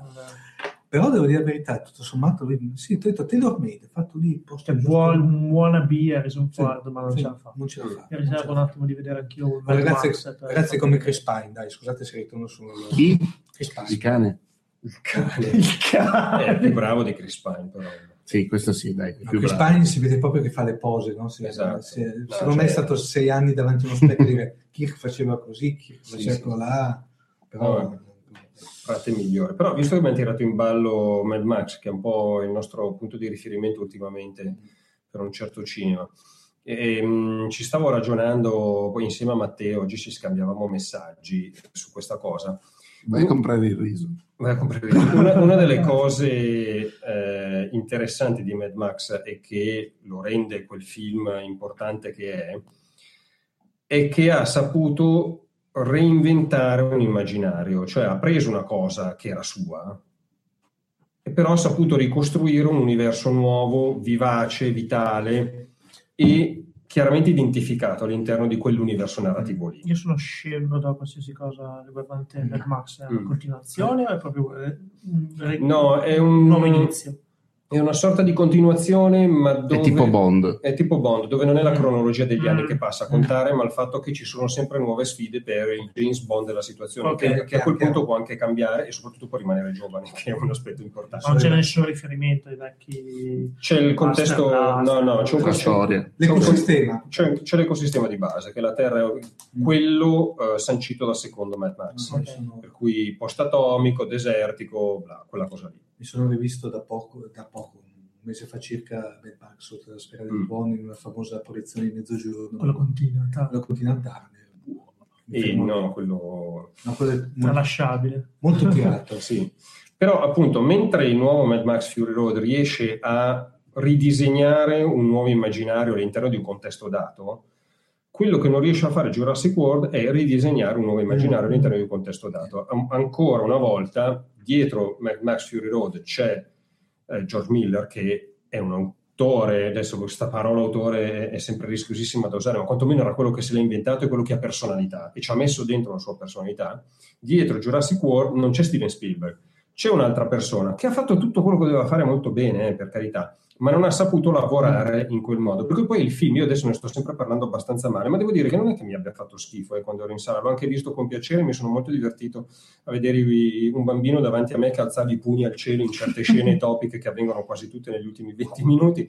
Però Aldo, quello c'è fatto- gioia, l'hai fatto anche tu. L'ho fatto anch'io in Pacific Rim con Paolo che mi tirava giù. Vabbè, cioè, ma lì sì, ma cazzo, la scena della nave. Eh? La scena della nave. usa- Sì, sì, la nave e quella della la spada. spada. Certo. E meno male che a Godzilla c'erano le mogli perché ci No, lì è, il problema è che quando, almeno per quanto mi riguarda, se devo parlare di soggettività, quando ero in sala non mi è dispiaciuto aver pagato il biglietto, essere entrato in sala, mi- me lo sono anche goduto, fatti salve alcune schematizzazioni un po' forzate, fatto salvo una certa stanchezza qua e là, il tacco 12. e il tacco 12, e poi però una volta uscito dalla sala, ma un secondo dopo uscito dalla sala, mh, ho iniziato a ragionarci un attimo ed effettivamente eh, mi ricordo con più piacere quello di Spielberg. E allora a partire da lì ho iniziato a cercare di capire perché, che cosa differenziasse i due film, i due modi di fare cinema e sostanzialmente il ragionamento finisce per essere forse un po' troppo punitivo rispetto al risultato. In fondo non è che il pubblico che sta premiando in questo momento Jurassic World sia fatto solo dimenticati incapaci. È un film che a mio modo di vedere avrebbe potuto essere molto migliore di così senza diventare qualcosa capace di scontentare il pubblico. Mi pare si è voluto andare sul sicuro e questa è una cosa che non amo mai di per sé. Preferisco film onesti che provano a fare qualcosa che magari sbagliano nel fare questa cosa, ma almeno provano onestamente a fare una cosa, piuttosto che un film che si mette i pantaloni usati e fa finta che siano nuovi con un paio di effetti speciali in più. Però detto ciò, mh, non è che gli ascoltatori che adesso ci stanno ascoltando, che ci ascolteranno fra poco, non devono andare a vedere il film, perché no. non è questa l'indicazione. No. Ci vadano sapendo che c'è questa cosa. Se sono donne sappiano che c'è un po' di sessismo qua e là, è una cosa che ha evidenziato anche il buon Joss Whedon in un suo tweet in cui diceva a proposito di una scena in particolare, cioè perché ha visto il film il momento in cui lei va da, da lui, cioè Price, Dallas Howard, va da Chris Pratt per chiedergli di verificare che il recinto che dovrebbe contenere l'Indomitus Rex stia in piedi perché hanno il timore che possa non essere sufficiente. Quella scena lì, a proposito di quella scena lì, Joss Whedon sottolineava che gli sembrava una, una roba da, da, sessismo degli anni 70. Molto macismo, sì, cioè, con, le, con lei una, una rigidona col, con la scopa nel sedere e lui invece che è un sporco al punto giusto, maschio al punto giusto, soprattutto vivo e vitale, non invece represso e rigidino come lei. È obiettivamente una scena veramente con una rappresentazione dei ruoli sessuali agghiacciante, poi se la confrontiamo con Mad Max, addio, arrivederci per tutti. Bisogna dire che il personaggio di Bryce Dallas Howard a un certo punto riprende un minimo di spessore, però obiettivamente in linea di massima sì. questo è un universo maschile. Non fosse per i dinosauri, non che sono, sono, sono femmine. E allora, vabbè. Lei non decolla mai, in effetti, sì. nel film, è no. sempre... Beh, decolla alta. Secondo me se dovevamo i tacchi Vabbè, quello è il vero aspetto della fantascienza. Sì, infatti no, si, si, notava a cena che quello che rende questo un film di fantascienza non sono i dinosauri modificati geneticamente, ma è una donna che corre con un tacco 12 costantemente nel fango, su rocce bagnate e sdrucciolevoli. E con, e con di solito bestie che le inseguono le bestie che le inseguono senza, e riesce a fuggire. Senza mai perdere le scarpe. Senza mai perdere le scarpe, storta, senza prendere una storta, senza avere mai un minimo di cedimento. C'è da dire che non corre in modo proprio aggraziatissimo, però il suo con i tacchi lo fa. Glielo perdoniamo. È fantascienza. Almeno Danaschelli diciamo, correva, però aveva i tacchi corti. Che secondo me, Matteo, quella lì ruba la scena al famoso, praticamente al famoso bikini della dottoressa Marcus in Darkness. Quale? Non esiste quel film.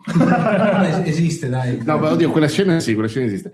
Ma solo perché siamo quattro maschi uh, orripilanti. Altro, altro... orripilanti. No, tu sei bellissimo. Ma c'era una questione dell'accuratezza storica, li giochiamo qua là velocemente che alcuni eh, studiosi seri della preistoria hanno lamentato che il primo Jurassic Park era dal punto di vista scientifico più accurato di quanto lo sia questo Jurassic World. Mm nel frattempo ovviamente la ricerca scientifica ha fatto dei passi avanti, ha scoperto cose che hanno smentito alcune robe mostrate nel primo Jurassic Park, ma naturalmente a quell'epoca non si sapeva. Ciò che si sapeva a quell'epoca era che i velociraptor sono più piccoli, hanno la taglia di un tacchino. Aveva ragione il bambino del sì. primo film. Aveva ragione il bambino del primo film.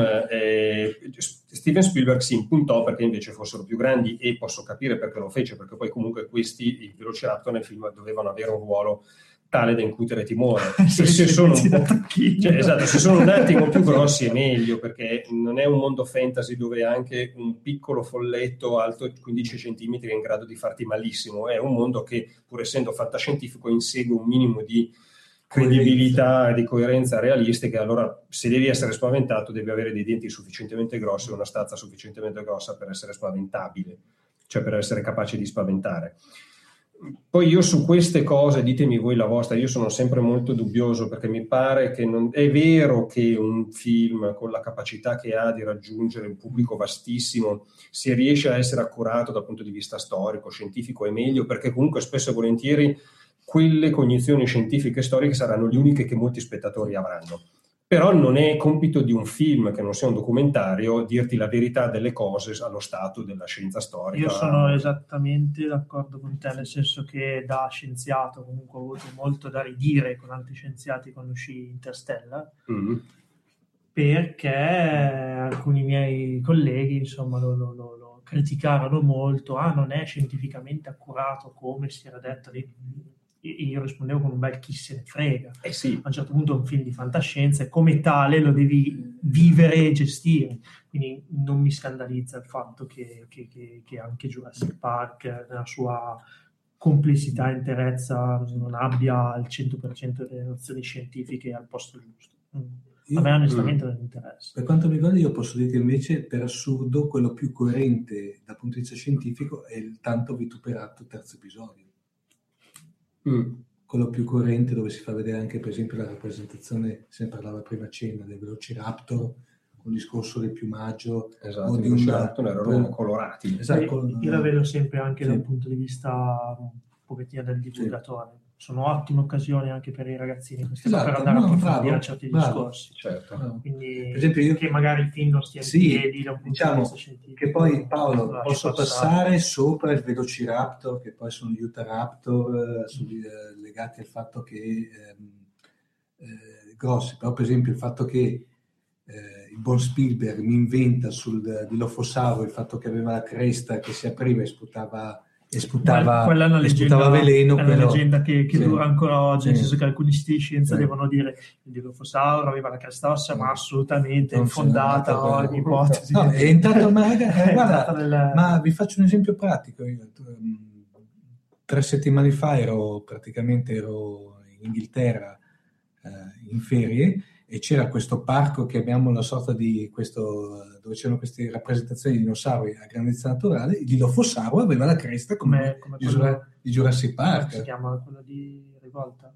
Sì, come quello di Sono esatto. più belli. Mm. Molto più bello, molto, molto, Molto sinceramente, più bello. più piccolo, molto più bello. E c'è il Dilophosauro che aveva la cresta come praticamente quello che abbiamo visto Questa cresta ce l'aveva quanto parla. No, non ce l'aveva, no, Paolo, non ce l'aveva, era un semplice, mh, tranquillo. Stiamo Dopo lì c'è quella-. No, il degenerato, ragazzi, lì la scena era mitica dove c'è il ciccione del primo, del primo episodio che faceva cucciolo, cucciolo, ti tiro il bastone, quello lì apre la cosa e sputa la sua magna. Eh, quella lì è un'altra scena. Questa è una delle scene più spaventose. Sì, quella è veramente spaventosa. In effetti sì, io dopo, rivedendola ci ridi sopra, però in effetti era molto spaventosa. Devo dire a proposito di spaventi, a beneficio dei genitori che si stanno interrogando se portare i bambini o no al prossimo weekend, c'erano un sacco di bambini in sala, e nonostante scorra più sangue di quanto mi aspettassi da un Mm, film con quel rating, in realtà i bimbi proprio se ne sono fregati bellamente, de- non si sono spaventati, erano assolutamente esaltati. Eh, specifichiamo che si scorre del sangue, ma è assolutamente Ah, beh, non- Sauresco. un pochettino Poco. più de- di- del livello Disney, supereroi, No, è che- non È scorre. che normalmente non, cioè io mi aspettavo che non si vedesse mai neanche un po' di sangue, almeno in un paio di occasioni c'è due o tre schizzetti, non troppi di più. Che insomma, mh, ormai siamo abituati che non si può più fare niente, invece i bambini hanno reagito con tutta serenità a questa cosa. rimane comunque un film per ragazzini Sì. senza nessun problema. Infatti, eh, abbiamo affrontato molto brevemente un argomento molto interessante, cioè l'accuratezza scientifica o meno nei film di fantascienza. Paolo ha detto la sua, Omar? Visto che Eh. fate un podcast di fantascienza, è un... Ma allora, Interessante. mh, io l'an- l'analizzerei da, l'analizzerei da questo punto di vista. Io sono per quelli in cui la sospensione dell'incredulità è il, è il fattore vincente della fantascienza, di conseguenza è inutile andare a cercare coerenza scientifica eh, in, in- in certi film di fantascienza. Però, devo dire la verità, anche se abbiamo davanti produzioni, eh, scusate se la ritiro in ballo, tipo un Battlestar Galactica, tipo un Star Trek, Mm. dove eh, va bene, lasciamo i mostri sacri tipo 2001 di Sanno Spazio e altre produzioni, dove magari anche fai vedere della fantascienza, ma con delle solide basi scientifiche, secondo me ci sta tutta, ragazzi. Anzi, magari uno è anche più godibile e da questo punto di vista mi trovo perfettamente d'accordo con Paolo, serve anche per, come dire, mh, è quello che dare lo stimolo per studiarci sopra. Come mai succede così? Cioè, è quello che poi dopo, scusate, faccio un po' di, di autopromozione, quello che poi facciamo noi nel, nel podcast. Cioè, Noi diamo l'hype e dopo sta alla gente approfondire mm, perché eh, noi non possiamo, non siamo, cioè n- non si può dare, come dire, il masticato, il, il cotto e mangiato già pronto.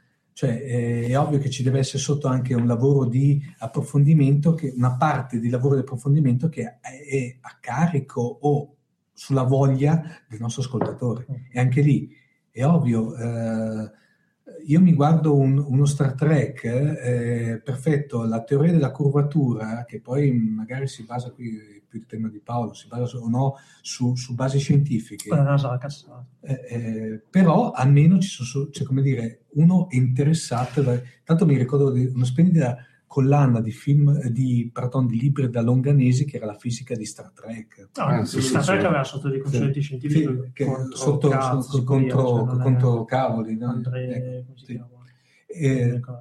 E anche qua, cioè, ehm, sì, eh, il primo, il primo, lasciamo perdere il terzo, che come, secondo- come diciamo, il secondo e il terzo non ci sono mai stati, poi il primo secondo me mi sembrava da questo punto di vista molto più curato rispetto a, mm, all'ultimo. L'ultimo è ovviamente molto... che ci poteva stare un minimo di approfondimento scientifico.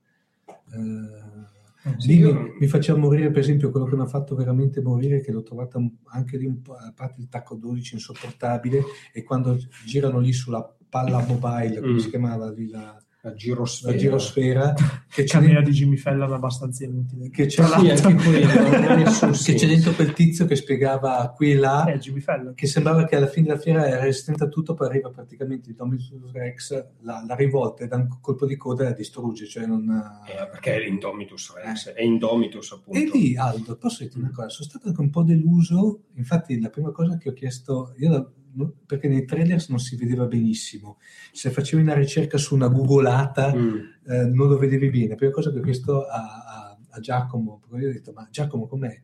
E lui mi ha detto, è così così. Sono rimasto deluso, mi aspettavo qualcosa di più, come villain. Cioè, fanno un cocktail di ingegneria genetica, tirano fuori fondamentalmente un, un velociraptor più grosso con alcune caratteristiche strane, tipo, beh, qui non spoilerò, Mm. eh, però praticamente mh, mi sarei aspettato un qualche Beh, minimo minimo uccide per il gusto di uccidere. Esatto. Beh, Ma- però guarda, da quel punto di vista mi, mi- mi ricollego a un, a, un, a un fumetto di una microsaga, una- di un microciclo di Nathan Never, dove c'era praticamente un genetista che è molto ispirato da una parte ai film di Godzilla, non per niente c'era il buon Antonio Serra che ci aveva messo zampino, e dall'altra parte era molto ispirato a, Jurassic Park, dove praticamente c'è questo genetista giapponese che fa degli esperimenti di ingegneria genetica. E guarda caso cosa tira fuori? Mi tira fuori un King Ghidorah che eh, per i non addetti ai lavori è l'antagonista principale di Godzilla che è quella sorta di drago dorato con tre teste e due ali. Quello che stava mangiando quello che stava mangiando prima il gatto. Esatto. Oppure mi tira fuori un Godzilla per cui praticamente scherzi con l'ingegneria genetica non mi tiri fuori un affare abbastanza ovvio Mm. cioè non so sono rimasto Non usare di più la E- non, non lo so. Lì, eh, lì Sì, che dopo fosse spiegato in fondo per via che lo- l'hanno giustificato forse col fatto militare, qui mi fermo. Sì, però secondo me qui è, è indubbiamente uno dei punti deboli questo, perché nonostante sia il cattivone del film, poi di fatto non ha il fascino del cattivone. Il vecchio T-Rex del primo Jurassic Park funzionava molto meglio.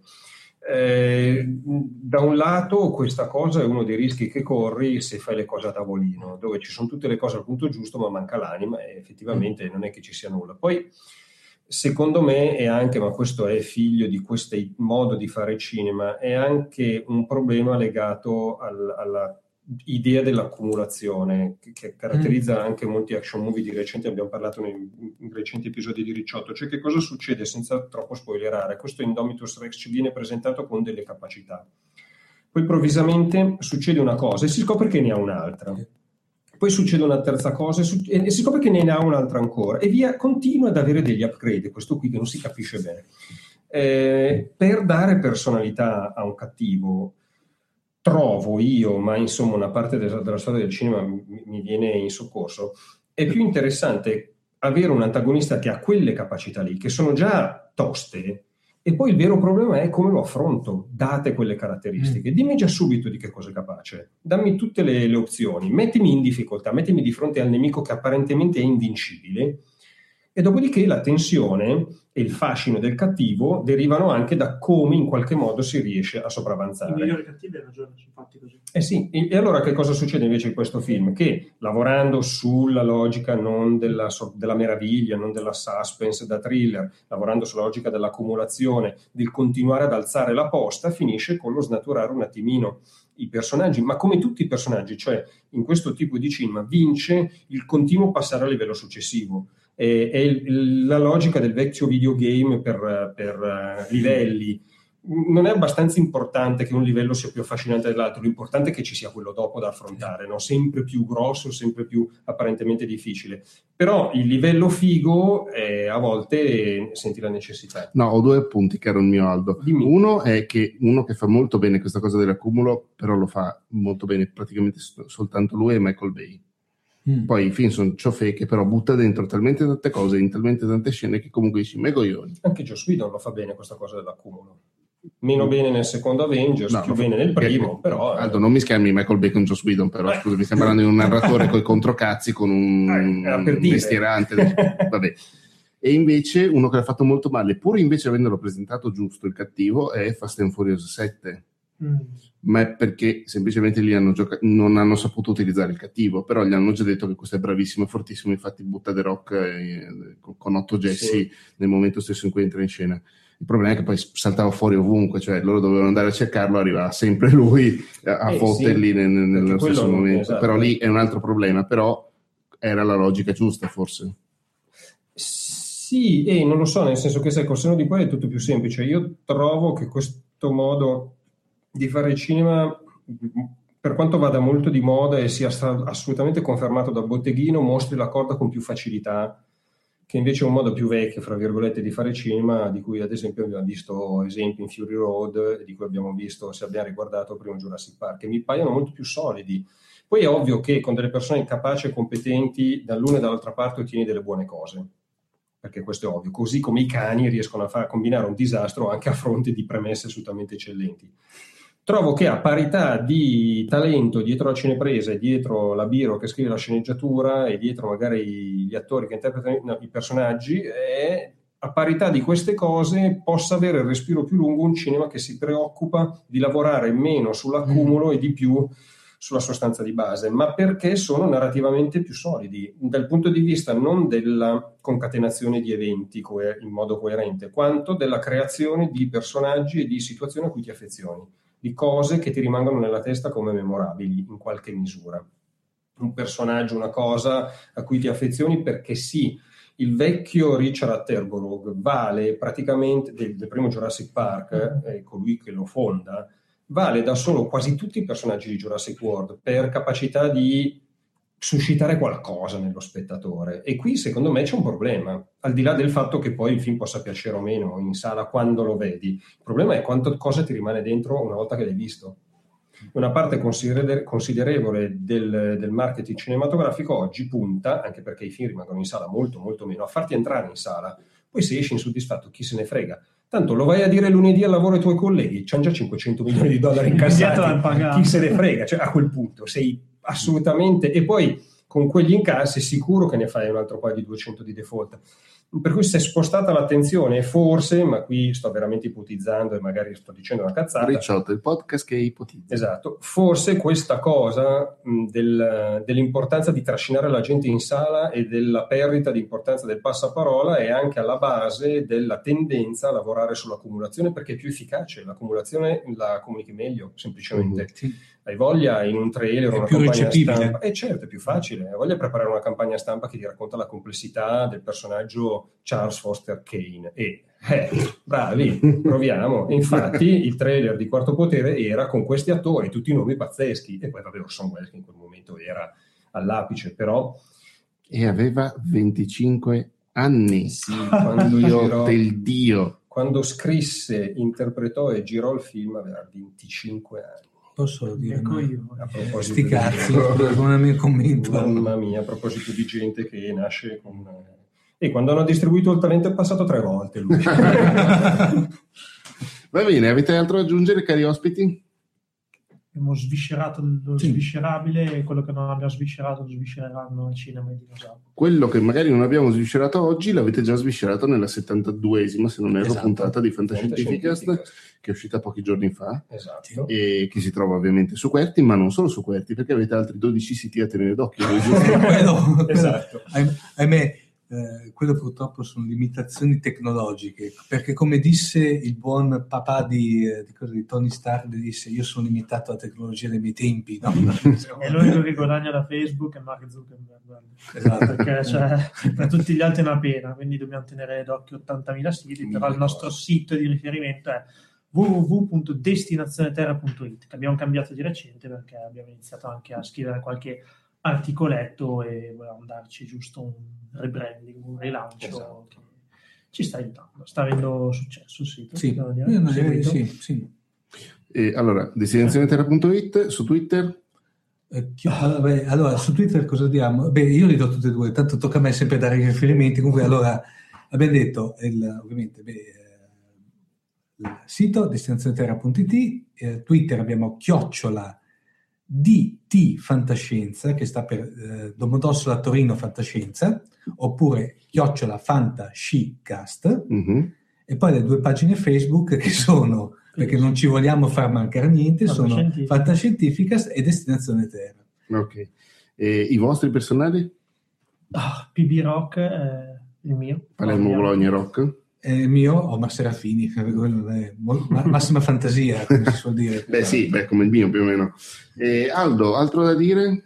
No. Ma avevamo trovato quel link a un- Ah sì, ai 25, cos'erano? I 25 erano no, migliori la, film di top, sempre. la top 100 film di, di tutti sempre di, Di Rotten. Tomatoes e la cosa curiosa era che fra i 25 C'è film il terzo e- uomo, c'è Quarto Potere, c'è un sacco di film, ma c'è anche Fury Road. Max Ma- Mad Max Fury Road, esatto, c'era questa cosa. Ah, Io sono sì? sempre Sì? c'è.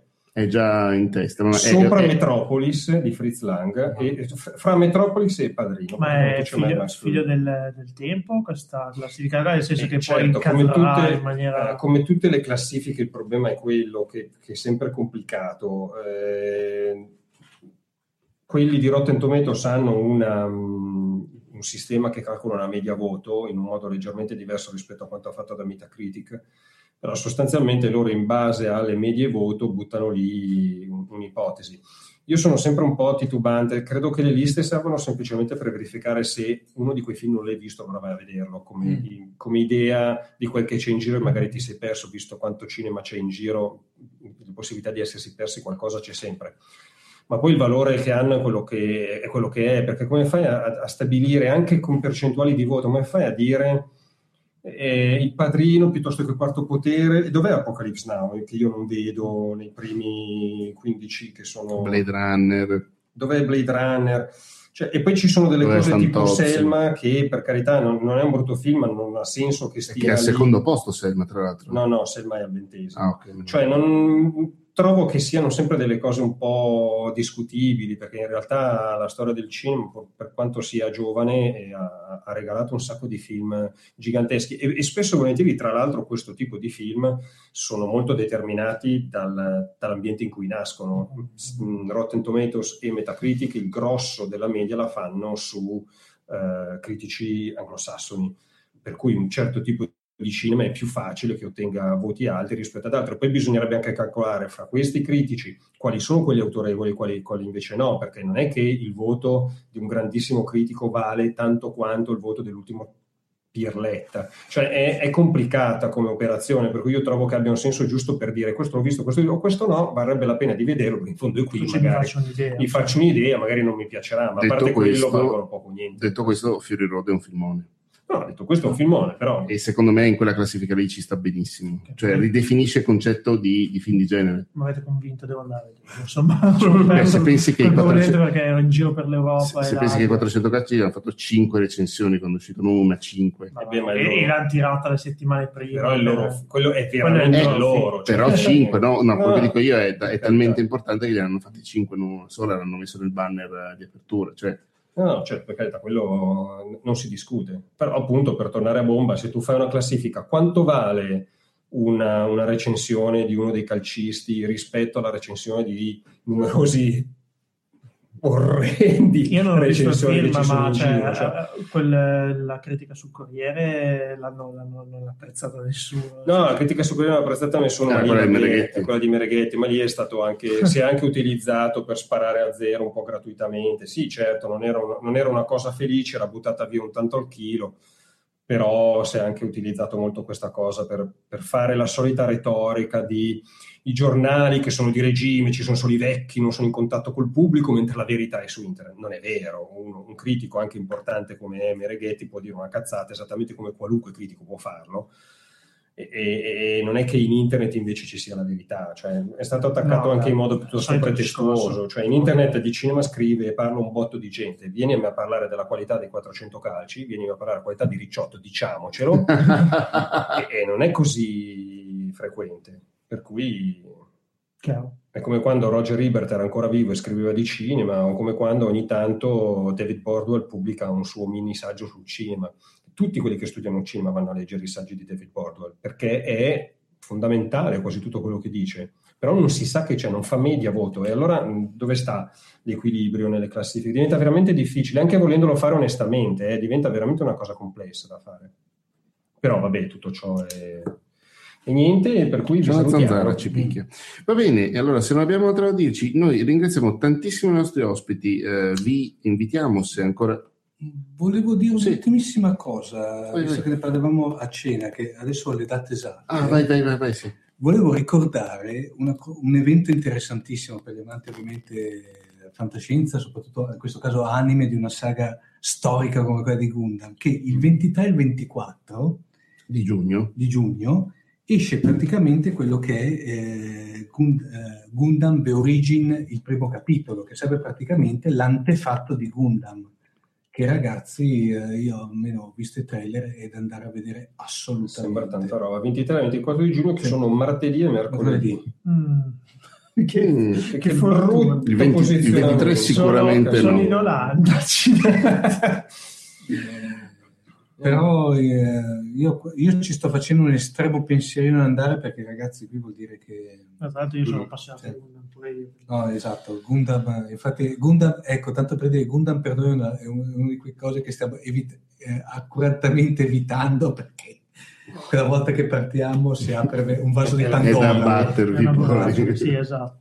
Perfetto. Va bene, allora il 22 e 23, ciao, il 23 e il 24 di giugno nei, saranno negli Space Sì, Cinema. cinema. Eh. Eh, sì, c'è proprio, se vuoi do anche un sito, Sì. se può interessare, che nexodigital.it. Ok, Nexo, che è quella che- esatto. C'è Soprattutto proprio tutto un elenco di tutte le- le- le- le sale cinematografiche in Italia dove, dove è possibile vedere questo evento. Probabilmente a Milano Ottimo. appunto sarà lo Space, però magari non solo loro. Mm, No, Eh, beh, no, Milano distribuisce anche altrove, Nexo, però vabbè. No, però di solito questi eventi qui, che sono i soliti Sì. due giorni di anime, di solito rimanda lì. Ma comunque andate a controllare sul, sul sito dell'Anexo. Esatto. Ringraziamo Paolo e Omar per la loro presenza qui. Grazie Vi- Paolo e Omar. vi, Grazie a invi- voi. Grazie a voi.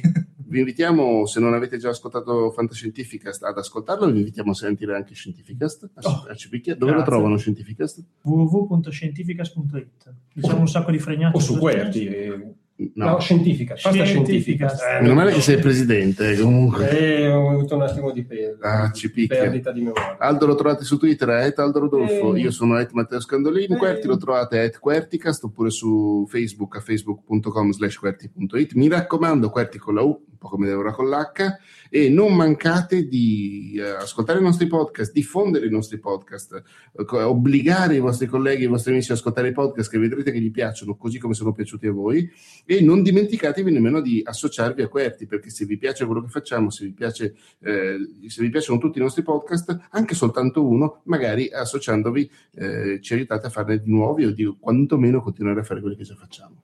Detto questo, dopo la, la questa finale, io vi saluto, vi auguro buonanotte. Ehm, il podcast va su domani. Ho fatto una cappella, Aldo, te lo dico subito, ve lo dico anche a voi, amici ospiti. Non ho mandato la registrazione, quindi dovrò trovare metà per metà, metà del- della puntata. L'audio lo dovrò recuperare dall'hangout. No! Ciao. Ciao!